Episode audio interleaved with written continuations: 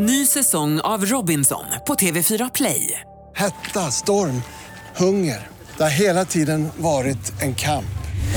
Nu är det blod och tårar. Fan händer just nu. Det. är Detta är inte okej. Robinson 2024, nu fucking kör vi! Streama söndag på TV4 Play. Podplay. Det är inte bara i Washington som förvirrade och beväpnade människor stormar parlamentet och ställer till med elände. Vi har faktiskt haft skottlossning i Sveriges riksdag, mitt under en debatt.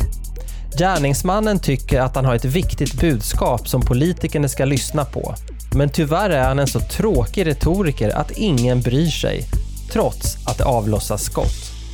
Välkommen till Misslyckade brott. I den rödsammetsklädda sal som Podplay kallar studio sitter hornmannen Andreas Utterström och högerspöket Mattias Bergman.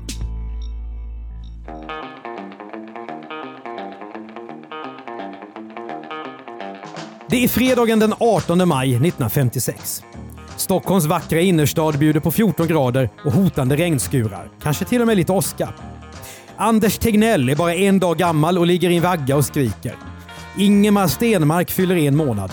Och Björn Borgs mamma, ja hon är gravid.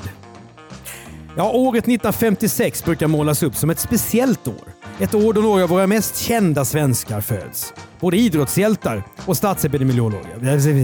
Svårt ord. Både idrottshjältar och statsepidemiologer. Men det här är också ett år då ett idag nästan okänt brott äger rum. Ett makalöst och misslyckat brott som utspelar sig mitt i den politiska maktens bultande hjärta. Låt oss ta oss till det mest centrala av Stockholm, Östra riksdagshuset.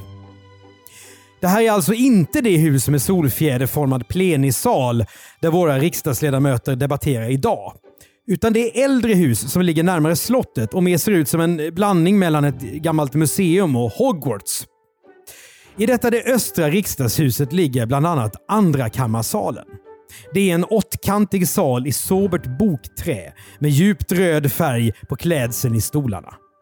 Här håller alltså riksdagens andra kammare till 1956. Stämningen i salen beskrivs som intim, om riksdagen själv får säga. Idag kan du se den här salen om du är en av dem som brinner för att titta på när konstitutionsutskottet frågar ut ministrar. För de sittningarna sker just i den här salen. Andra kammaren förresten. Ja, 1956 har Sveriges riksdag två kamrar. Den första har 150 ledamöter och den andra 230. Varför har man två stycken? Ja, I Sverige kan man säga att det är en följd av att fler i samhället har fått betydelse och har fått rösta under 1900-talet. 70 år tidigare då hade vi ståndsriksdag där bara adel, präster, borgare och bönder var representerade. Men under 1900-talet blir en massa andra svenskar också inflytelserika i samhället. Och de två kamrarna ska göra att fler av dem kan komma till tals. Två kammare kan man väl hålla sig med, även om det är lite mäckigare. I första kammaren sitter man på åtta år och i den andra på fyra. Det här systemet kanske för tankarna till exempel till Storbritannien där man kan se hårda debatter i underhuset och sömniga sittningar i överhuset. Men en viktig skillnad mot engelsmännen är att i Sverige måste regeringen ha bägge kamrarnas förtroende. I Storbritannien så kör överhuset lite mer sitt eget race kan man säga. Hos oss blir det därför lite tungrot när besluten måste gå genom två kammare. Och statsminister Tage Erlander, han kan behålla makten även om han förlorar majoriteten i andra kammaren. Eftersom bägge kamrarna röstar gemensamt. Allt det här bidrar kanske till att om 15 år, då 1971, då kommer vi att få en enkammarriksdag ungefär som vi känner den idag. Ja, nog med statsvetenskap nu. Tillbaka till fredagskänslan den 18 maj 1956. Det är nämligen pingsthelg och stan kanske är lite lugnare än den brukar. Man skulle kunna tro att ledamöterna i riksdagens andra kammare börjat checka ut. Socialdemokraten Ragnar Edenman kanske funderar på att gå till Monopolet och köpa hem en flaska Seglet till helgen. Folkpartisten Margit Winge drömmer måhända om en ny Ford Taunus med två dörrar och 38 hästkrafter till det facila priset av 8000 kronor. Och folkpartisten Nils Nestrup kanske tänker sig att köpa ett kokett cocktailförkläde till reapriset 8 spänn. Men nu spekulerar vi bara. Politikerna är faktiskt på hugget i samhällets tjänst. Klockan 13.00 startar debatten och replikerna som faller är giftiga som tungan på en reptil. not so much när man läser, men okej. Att det ska hållas ordning i kammaren ser den socialdemokratiska talmannen Gustav Nilsson 55 till. Enligt protokollet ska den här dagen bland annat handla om att universitetssjukhusen och tandläkarhögskolan ska få anslag. Och så har vi en interpellation från just Nils Nestrup om att SJ har försämrat tågtrafiken till Halland. Men någon timme in i sittningen är det dags för vår punkt på dagordningen. Det handlar om en nybyggnad för Konstfackskolan i Stockholm. Och först ska det här förslaget debatteras. I talarstolen står professor Elis Håstad, 56 år. Han är en mycket ansedd statsvetare och en av landets mest kända högermän. Han är också pappa till min gamla kollega DN-reportern Disa Håstad. Andra kammarsalen har en läktare där vilken medborgare som helst kan sitta och lyssna på vad som försiggår nere på golvet. Där sitter några åhörare som nu ska bli vittnen till vårt brott. In kommer en äldre herre. Han har hatt, gabardinrock och kostym, precis som sig bör vid den här tiden. Han sätter sig och lyssnar på den intressanta politikdebatten. Nere på golvet håller Elis Håstad på att elda upp sig. Som alla politiker har Elis sina hjärtefrågor och en av dem är folkomröstningar så som de brukar hållas i Schweiz. Hur Elis Håstad får ihop det här med frågan om att bygga ut Konstfack är lite krokigt, men nu har han i alla fall en rejäl rant om detta. Att det här är ett ämne som Håstad brukar komma tillbaka till är han själv så medveten om att han faktiskt ber om ursäkt först för att han inte kan hålla sig ifrån att prata om direktdemokrati och just folkomröstningar. Tur för oss att han inte gör det skulle man kunna säga. För då hade vi kanske inte haft något misslyckat brott att skriva om den här gången. För Edis Håstads inlägg gör att topplocket går hos den äldre herren uppe på läktaren. Ur sin portfölj tar han fram en pistol. En 7,65 mm FN Browning. I magasinet sitter 38 skott. Och ett av dem avfyrar han nu vredgat rätt in i en vägg. De få åhörarna bredvid mannen på läktaren hoppar såklart till av chocken. Och Elis Håstad, han blir moltyst när smällen ljuder genom kammarsalen. Alla riksdagsledamöter reser sig häpet, beskrivs det vid den här tiden. Kanske enda gången då som Elis Håstad eh, kan avbrytas när han pratar om folkomröstningar. Ett, ett pistolskott är vad som krävs. Jag tror att Elis Håstad var en man man inte gärna avbröt. Ja, nej, jag, någonting säger mig att det stämmer. Klockan är 14.10. Mannen som skjutit heter Gustav Adolf Sundblad. Han är 60 år gammal, ogift och ostraffad, men född i Dalarna. Notera män född i Dalarna. Som om det liksom- skulle vara en, en motsättning. I, I Dalarna är de flesta gifta och tidigare straffade. Är det vad du försöker säga? Ja, nu bor Sundblad i alla fall på Birger Jarlsgatan nära Stureplan. Och när ekot av hans pistolskott klingar av så börjar mannen att prata. Han har nämligen vad han tycker är viktiga saker att säga. Och vad är det då han pratar om, Andreas? Vi har ju ett citat här. Ja, jag ska försöka läsa det. Jag anklagar er för falsk mynteri. Ni har inte hållit en fast penningstandard och vårt land och folk kan inte stå ut med detta längre. En fast penningstandard är lika viktig som någonsin något som man mäter i kilowatt eller vad som helst i det tekniska livet. Jag talar för vårt svenska folk att ni måste se till att vi får en fast penningstandard. Jag har talat, sen kan ni göra vad ni vill med mig. Men vad är det nu han snackar om Mattias? Vad är fast penningstandard? Ja, Sundblad är sur på att konsumentpriserna de förändras för snabbt. Alltså priset på varor och tjänster. Och Det är vad vi kan förstå av hans tal. Det var inte helt lätt att förstå det här. Under 50-talet så har priserna nämligen rusat på många varor. Och Den där Ford Taunusen som vi pratade om innan, den har varierat 20% upp och ner i pris bara mellan några år. Och Det här med förändringen av penningvärdet, det ligger ju inte bara G.A. Sundblad varmt om hjärtat, utan även dig. Jag är besatt av att, all, att detta alltid ska räknas om när vi skriver om eh, saker som hände tidigare. Alla som lyssnat på Misslyckade brott vet att varenda liten bit kassler eller silkesstrumpa från gamla tider som vi berättar om brukar räknas om efter då hur inflationen har påverkat priset. En Ford Taunus då för 8000 kronor 1956. Den skulle kosta motsvarande 111 000 kronor idag. Och är man specialintresserad av det kan man gå in på Myntkabinettets omräkningstjänst där man kan räkna om eh, riksdaler från liksom hundratals år tillbaka och allt möjligt och se hur mycket är detta värt idag. En av de länkar som ligger allra först i din webbläsare på datorn. Nej, men borde göra. En pigg stenograf som är satt att snabbskriva ner vad som händer i riksdagen i debatten. Han antecknar allt vad Sundblad säger. Nu hinner han inte längre än vad vi har läst upp här innan, innan talmannen Gustav Nilsson ilsket bankar i pulpeten så att Sundblad blir avbruten. Och såklart grips han av talmansvaktmästaren Harry Eriksson. Elis Håstad kan fortsätta prata och säger Jag beklagar att jag blev avbruten mitt i min bästa argumentation. “Vi är inte säkra på att G.A. Sundblad håller med”. Men vänta Mattias, det här är ju helt otroligt. En, en politiker står och pratar om sin hjärtefråga. Det avlossas ett skott i riksdagen bland liksom Sveriges folkvalda. Han grips, inte av någon väktare eller någon vakt, utan av vaktmästaren. Ja, och sen så fortsätter de bara som om ingenting hade hänt. Ja, och när man läser protokollet som jag har gjort från de här dagarna så står det faktiskt inte ett ord om händelsen. Otroligt. Ny säsong av Robinson på TV4 Play. Hetta, storm, hunger. Det har hela tiden varit en kamp. Nu är det blod och tårar. Fan händer just nu. Det. är Detta är inte okej. Robinson 2024, nu fucking kör vi! Streama söndag på TV4 Play. Hej! Magnus här på Färskvaruhallen i Hässleholm. I vår frukt och grönt hittar du alla säsongens produkter, fräscha och till överraskande bra priser. Hos oss kan du till exempel alltid köpa äpple från 9,90 kilot. Och hör du, om du inte har besökt oss på Färskvaruhallen, så gör det nu! Sälja bilen? För dåligt betalt av din traditionella bilhandlare? Växjö Bilförmedling hjälper dig.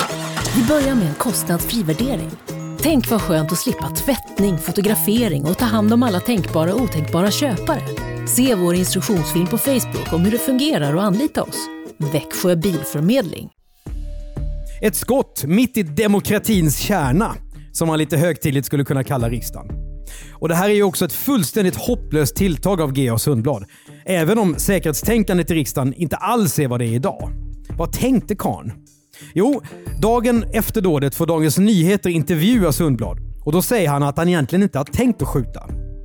Att få lägga fram sin åsikt för politikerna, det har han däremot funderat på länge. Några dagar före skottdagen var han också i riksdagen, men då var det några ryska höjdare på besök, så då drog Sundblad öronen åt sig. Men den här ödesdigra pingstfredagen när professor Elis Håstad eldar på här om folkomröstningar, då kan han helt enkelt inte hålla sig. Och så small det. Det var inte som Kapitolium i Washington. Georg Sundblad hade inte målat ansiktet och satt stora vikingahorn på huvudet. Eller någon Skellefteå-halsduk. Han var inte påeldad av någon orange tokpresident. Men ett skarpt skott i riksdagen i Sverige, det är en sanslös händelse när vi tänker efter. Och ändå är det här fallet nästan helt okänt. Dagen efter skottet, den 19 maj, är Sundblad i alla fall hett stoff. Till och med Söderhamns Tidning, som jag inte ens visste fanns, och andra lokala blaskor drar stort på skjutningen. Pistolskott i riksdagen avbröt grundlagsdebatt, ropar DN. Ungdomarna Ulla Blomqvist och Manne Bäckström, helt vanliga medborgare som satt sig för att lyssna på debatten, de beskriver dådet som rena vilda västern. Tidningen Aftonbladets reporter är till och med med och hittar kulhålet, som faktiskt sitter rätt in i pressläktaren. Herregud. Och dagen efter det här, då får tidningarna då intervjua Sundblad också. På pressläktaren var det tomt, så jag siktade längs läktargolvet mot tvärväggen och tryckte av. Så säger Sundblad till reportern. Fruntimmer kan prata, vi män måste handla. Ja, det är en annan förklaring. Sundblad poserar också nöjd för en fotograf. 60-åringen ser ut som vilken distingerad gentleman som helst i slips, överrock, liten mustasch, blågrå genomträngande blick och lätt fårade drag. Men hur farlig var mannen då? Själv intygar han att han har full koll på vapen. Under kriget hade jag en egen kanon vid Ålands hav. Ja, så säger Sundblad. Och pistolen, den har han ärvt av sin far. Trots att Svenska Dagbladet kallar det hela för ett unikt intermezzo På två dagar försvinner G.A. Sundblads dåd märkligt nog från spalterna. Hur vet vi då om det här fallet, Andreas? Jo, det är för att jag läste det i Namn och nytt på DN som är en märklig eh, sida med underlig humor. Då var det en person som heter Bertil Lindberg som hade skrivit om det här och berättat om sina egna minnen, för han satt nämligen eh, bredvid Sundblad när skottet avfyrades.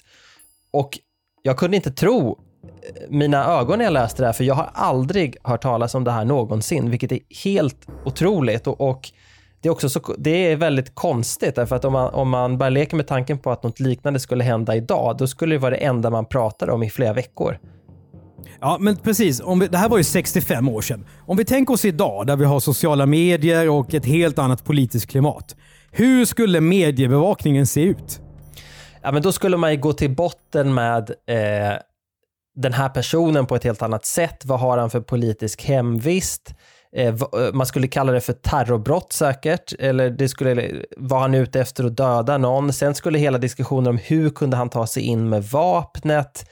Eh, vilk, var det någon särskild politiker han var ute efter? Alltså det skulle bli en helt annan sak och jag tror också att han skulle eh, kunna råka ganska illa ut i, i domstolen sen. Ja, man skulle såklart jämföra också med liknande dåd utomlands, som det som var på Kapitolium i, i januari.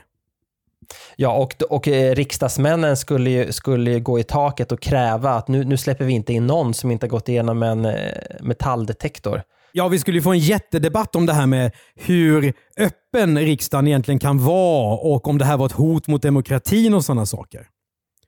Det skulle nog vara en del, en del kulturartiklar kan jag säga också du. Ja, ja, men det var alltså ingen sån efterföljande debatt alls, utan han skjuter, det skrivs om det, han berättar varför och sen dör det bara. Medierna är sjukt kalla och beskriver det här ungefär som att det hade varit ett ja, ett, ett bilbrott eller någonting sånt där. De är väldigt kalla helt enkelt. Sen intervjuar de ju gärningsmannen väldigt snabbt efter dådet. Det är ju inte så vanligt nu för tiden att man gör det. Men det var väl inte direkt så att folk sköt vilt i riksdagen var och varannan dag? Inte ens 1956? Det, det finns ingenting som vi har hittat som tyder på det. Att skjuta skarpt i riksdagen är såklart ett brott. Men det stora misslyckandet det är att G.A. Sundblads brandtal inte når särskilt långt. För i riksdagsprotokollet får hans ord inte alls vara med. I det demokratiska Sverige är riksdagen vårt forum. Jag hade inte tänkt skjuta när jag gick dit, men det var enda sättet att påkalla uppmärksamheten. Ja, nu är det ju så att redan på den här tiden så hade ju Sundblad kunnat eh, skriva en, eh, en insändare i en tidning eller en debattartikel kanske. Men han vill ju prata direkt till politikerna om jag tolkar det rätt. Det verkar ju så. Så men om han... vi ska gå in lite grann på det han sa här. Men om han hade levt idag Mattias så, så eh, kanske detta hade varit ett eh, troll eller en incellman mm. kan man ju mm. leka med tanken på. Det är möjligt. Det är möjligt. Det vi vet om Gustav Adolf Sundblad är inte så mycket. Men han är utbildad civilekonom och har drivit ett snickeri. Sedan några år tillbaka är han arbetslös. Kanske har det gjort honom lite bitter och känt att ingen lyssnar på honom. Det vet vi inte. En läkare undersöker Sundblad i häktet och läkaren säger till DN det händer inte heller idag. Nej. Men läkaren säger till, till, till DN att Sundblad är djupt olycklig, men att läkaren kanske kan ordna ett jobb till honom. Det var en helt annan tid som vi brukar säga. Ja, och patientsekretess verkar inte ha gällt. Eh, nej, det var lite annorlunda etik i medierna. Sundblad skriver ett ursäktande brev till talman Gustav Nilsson, men det hjälper inte. Han är polisanmäld hos JO och två månader efter pingstskjutningen blir det rättegång i Stockholms rådhusrätt, som är tingsrätten idag. Om vi går vidare här då. Hur tror du den här rättegången hade bevakats? Det hade varit en jättegrej med eh, kanske livebevakning hos kvällstidningarna i alla fall. Sen hade det skrivits mycket artiklar. Sen hade de kvällstidningarna skickat dit någon sån här skönskrivare som kan sitta och analysera kroppsspråk och hur han reagerar och hur stämningen var och att kaffet smakar äckligt i pausen och allt det där som, som är liksom standard idag vid uppmärksammade rättegångar. Ja, och jag tänker mig också att retorikexperterna hade sönderanalyserat de här, de här, det här korta talet som Sundblad hann med att säga.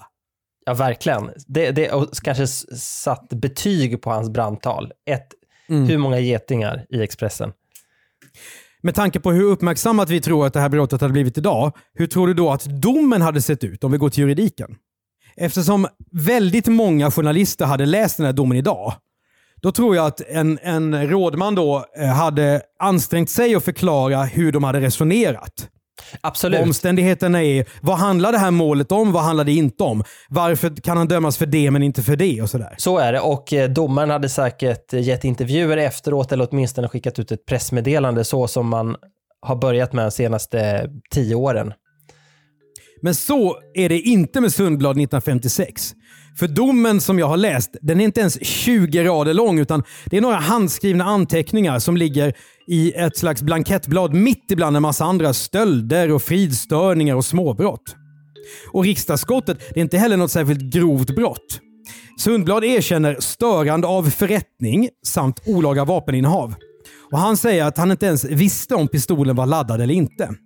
Nu tar polisen den i beslag så att det är färdigskjutet med muskelundret. 50 dagsböter av 5 kronor döms Sundblad till. Det är 250 kronor och det är vad fem par skor kostar 1956. Eller 3446 kronor i våra dagar. Ja, han hade bråkat mycket värre ut idag. Intressant fråga, för det är inte mycket till straff det här. För att han har ju så skjutit skarpt och stört uppsatta riksdagsledamöter. Och att Sundblad inte riktade vapnet mot någon person utan in i en vägg, det är ju ingen livförsäkring. För tänk om kulan hade studsat och träffat någon. Ja, om det här hade hänt idag Andreas, hur hade en jurist tänkt då? Jo, det har jag kollat. Mm. Och vad fick du för svar? Mm, jag har frågat Lennart Strine som är chefsrådman i eh, Malmö tingsrätt. Han svarar så här. Ja, närmast till hans idag är grovt vapenbrott och skadegörelse alternativt grov skadegörelse för skotten i väggen. Och Bara det här grova vapenbrottet har ett minimistraff på fängelse i två år. Så det är inga dagsböter.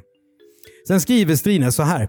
Rent hypotetiskt, även om han inte siktat mot någon så skulle det kunna bli tal om hotbrott mot personer som befunnit sig i lokalen och eller framkallande av fara för annan. Eh, Lennart Strines säger att det finns många variabler i hur det här brottet går till, men i botten ligger det två års fängelse. Att Sundblads straff är för lågt på den här tiden, då, de här dagsböterna, det tycker även åklagaren som är tillförordnad andre statsfiskalassistenten Kristina Sten Sundberg. Som sen ska bli en legendarisk åklagare. Målet överklagas till Svea hovrätt. Hovrätten tar upp det den 9 april 1957 och skriver så här. Störande av riksdagens förhandlingar genom uppträdande av den art som i detta fall förekommit måste i och för sig anses vara en förseelse av allvarlig beskaffenhet. Men hovrätten skärper ändå inte Sundblads straff. Vad händer sedan? G.A. Sundblad försvinner fullständigt ur medieuppmärksamheten. Han avlider 1977 och efterlämnar en syster och hennes barn. Professor Elis Håstad han fortsätter att tala i riksdagen och blir landshövding. Lyckas han införa folkomröstningar i sitt län? Eh, nej. Nej, han blir landshövding i Uppsala om jag inte minns fel. Och när, vad jag vet så har de ingen direktdemokrati. De står väl inte på Uppsala torg och röstar. Han hade gillat Nej. eh, internet. Ja, det hade han gjort. Mm. Och andra kammaren den får också viss utökad polisbevakning under debatterna. Och Andreas, vad kan vi då lära oss av detta? Ja, kanske att även om riksdagen tillhör oss alla så kan vi inte räkna med att få göra oss hörda där som om vi satt på någon sämre krog och gafflade. Och såklart, det är bättre att lära sig retorik än ballistik. Du har hört ännu ett rosenskimrande avsnitt av Misslyckade brott av Andreas Utterström och Mattias Bergman. Exekutiv producent är Jonas Lindskov. Vi samarbetar nu med Podplay, en podcastplattform där du hittar den här podden och en massa andra av dina favoritpoddar. Där finns alla avsnitt av den här säsongen tillgängliga redan nu. Antingen om du går in på podplay.se eller laddar ner Podplay-appen. För Podplay gör vi också poddarna Misslyckade affärer, Misslyckade makthavare och Jag var där. Och så driver vi innehållsbyrån Commercial Content och gör då podden Världens bästa innehåll. Betygsätt gärna Misslyckade brott och släng en kommentar om den i din poddspelare så är det fler som hittar till den. Och tipsa oss, för guds skull, om fler misslyckade brott till misslyckade bplus.se.